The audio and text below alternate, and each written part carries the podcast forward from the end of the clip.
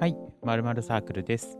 この番組は好きを発信し、大事に気づくをコンセプトにお送りする、ポッドキャストのラジオ番組です。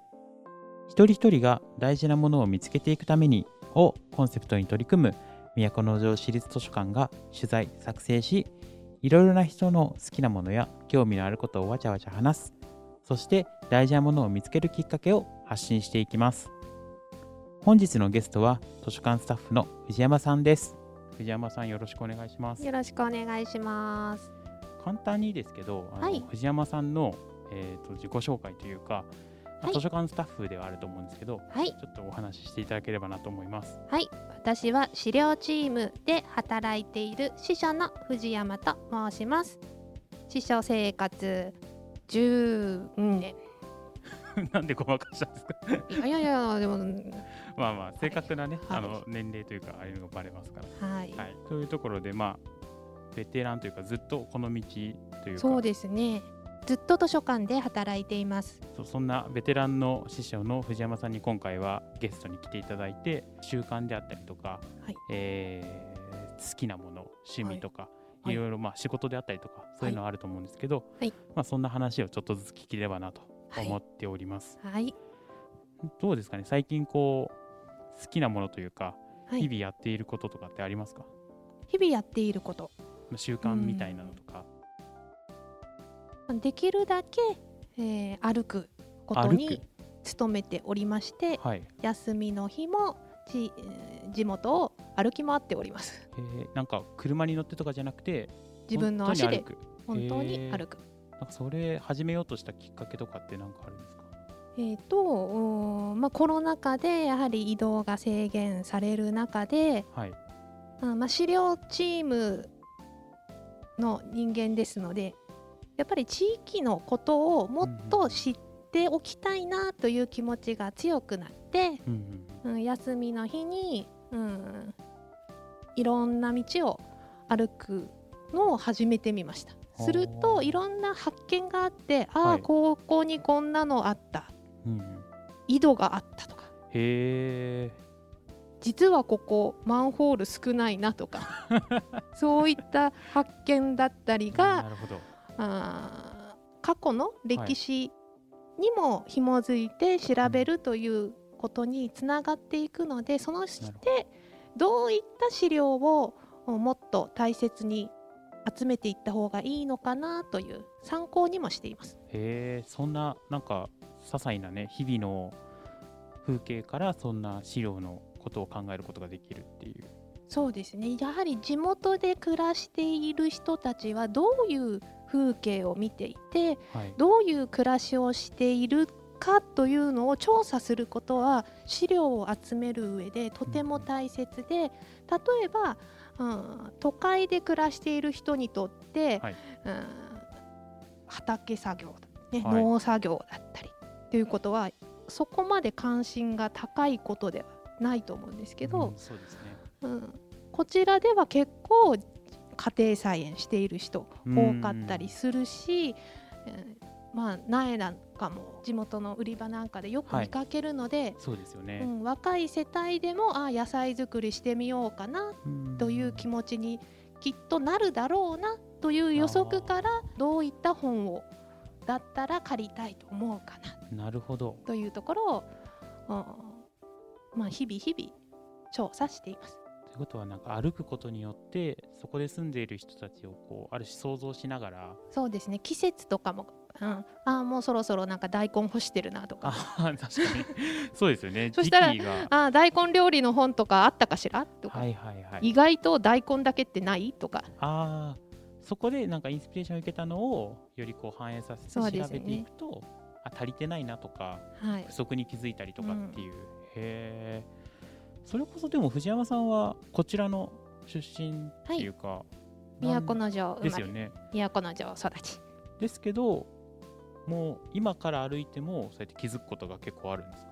やはり日々の生活に追われてなかなか地に足のついた暮らしというか、はいはい。そういうことに目を向けることがなかなかなくなってしまっているなというのを実は感じていてはい。もっとこう外に目を向けなきゃと思っていたさなかで、うん。この移動を制限されるっていうことが起きたら、まあ、例えば制限されなかったら多分、うんまあ、師匠のスキルをアップするための研修だったり、そういった方面で、うん、動いていたと思うんだけれども、うんうん、そこの部分を今地域を歩くことに当てられているような気がします。なるほど。本来だったら外に行ってたはずの部分をうん。逆に、えー、と今移動制限されてる中で、まあ、ローカルにというかそういそうそう。行ける範囲でうん。収集しているような感覚っていう感じですかね。それはすごくまあもともと自分自身がやりたかったことでもあるし、あそうなんですね。うん。あ今タイミングが来たなとと思ってもっと増やしたいけれどもバランスが難しいかな。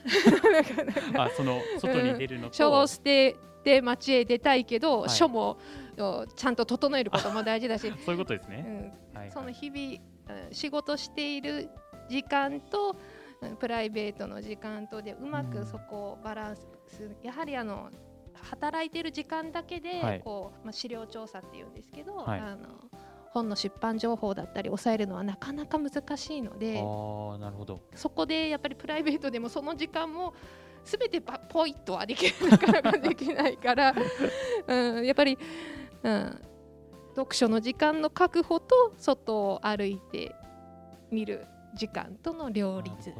本当にインプットとアウトプットの、まあ、両立というかバランスっていううん。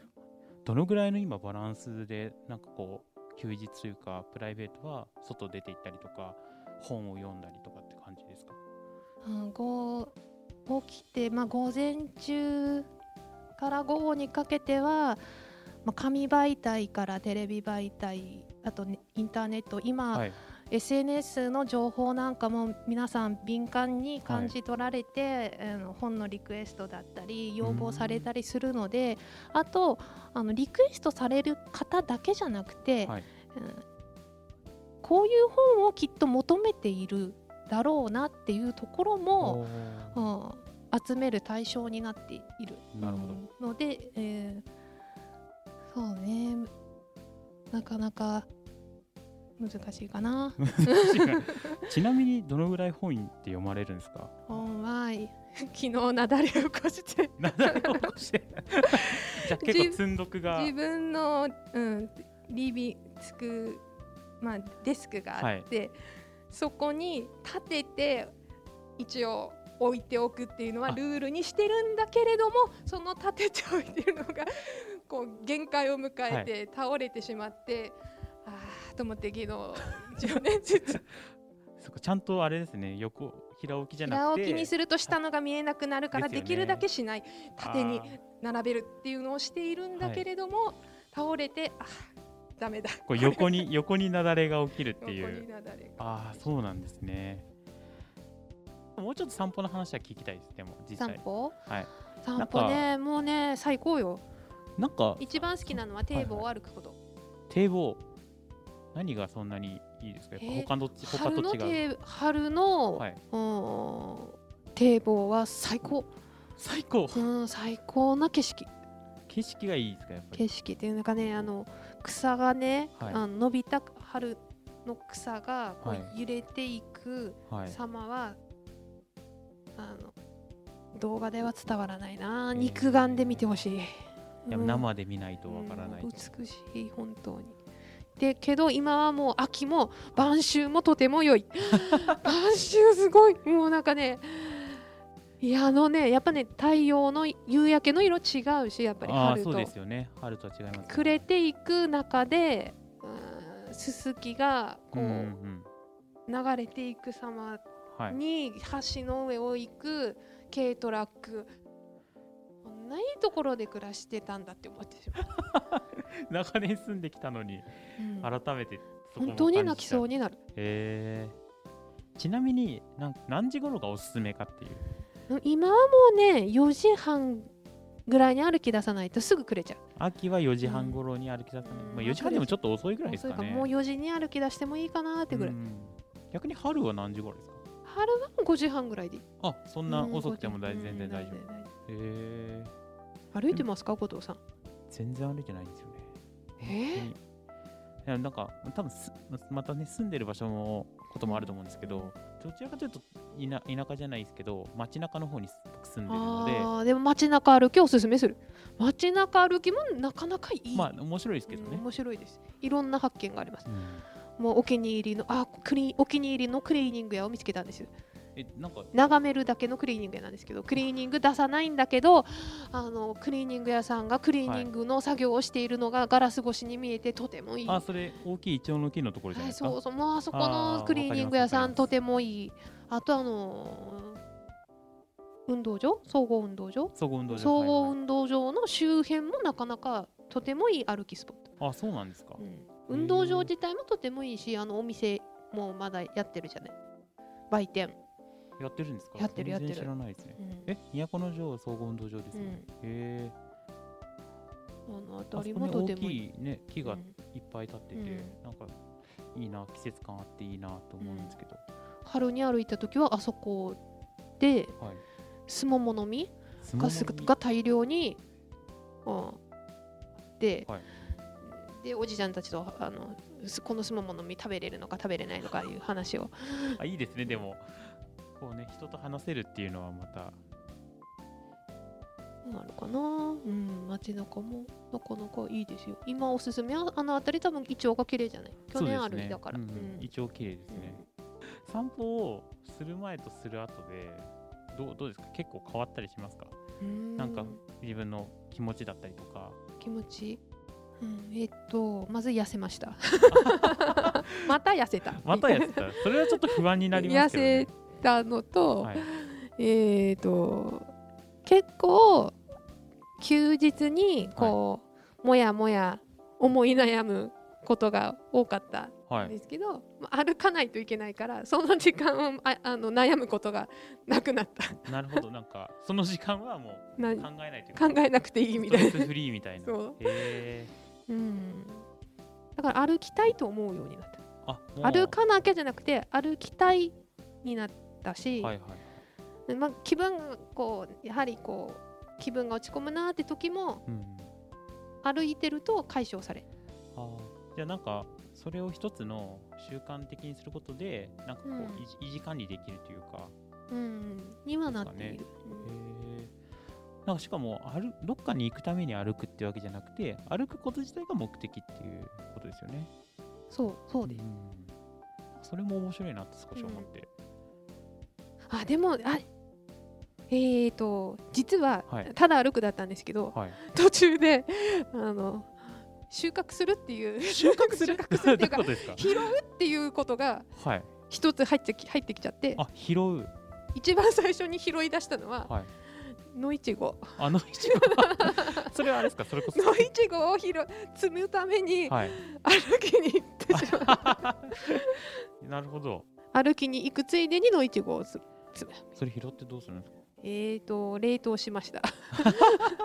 じゃあちょっとした時に食べたりみたいな。そうそうそう。へえ最近だとどなんかどんどん変わっていくんですか？やっぱ季節のものに変わってさすがにだんだん拾えなくなってきたけど今今は拾いはしないけど何か拾えるものはないかなってつい探しちゃう。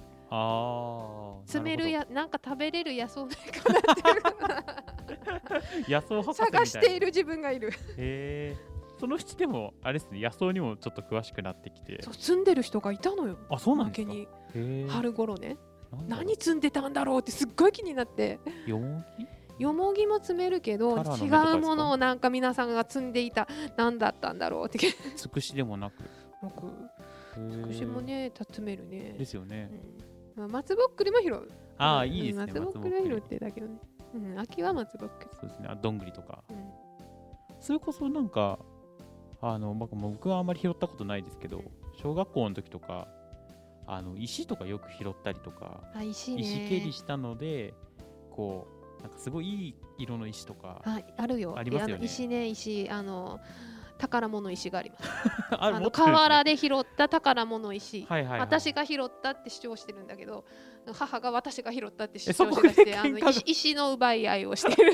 でもよりよっぽど素敵な石なんとってもいい石なのよ。見せてようかへー今度。自慢したいぐらい。もうめっちゃいい石。どどういうなんか？丸くて、はい。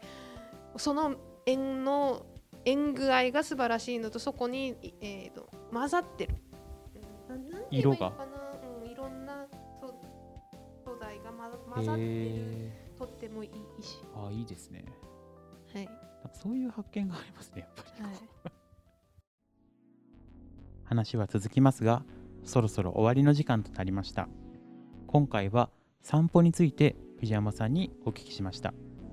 なかなか外に出かけられないからこそ今身近な場所近所に改めて歩いてみると面白い発見があるかもしれませんね僕自身も最近ちょっと健康を意識して、えー近所を歩いているんですがそうするとあれこんなところに路地あったっけなとかあこんなところに水路があるんだなんて結構いろんな発見をしたりします。ぜひ皆さんも、まあ、お時間がある時に歩いてみてはいかがでしょうか。後編でも引き続き藤山さんをゲストにお話をいたします。次回の〇〇サークルもお楽しみに。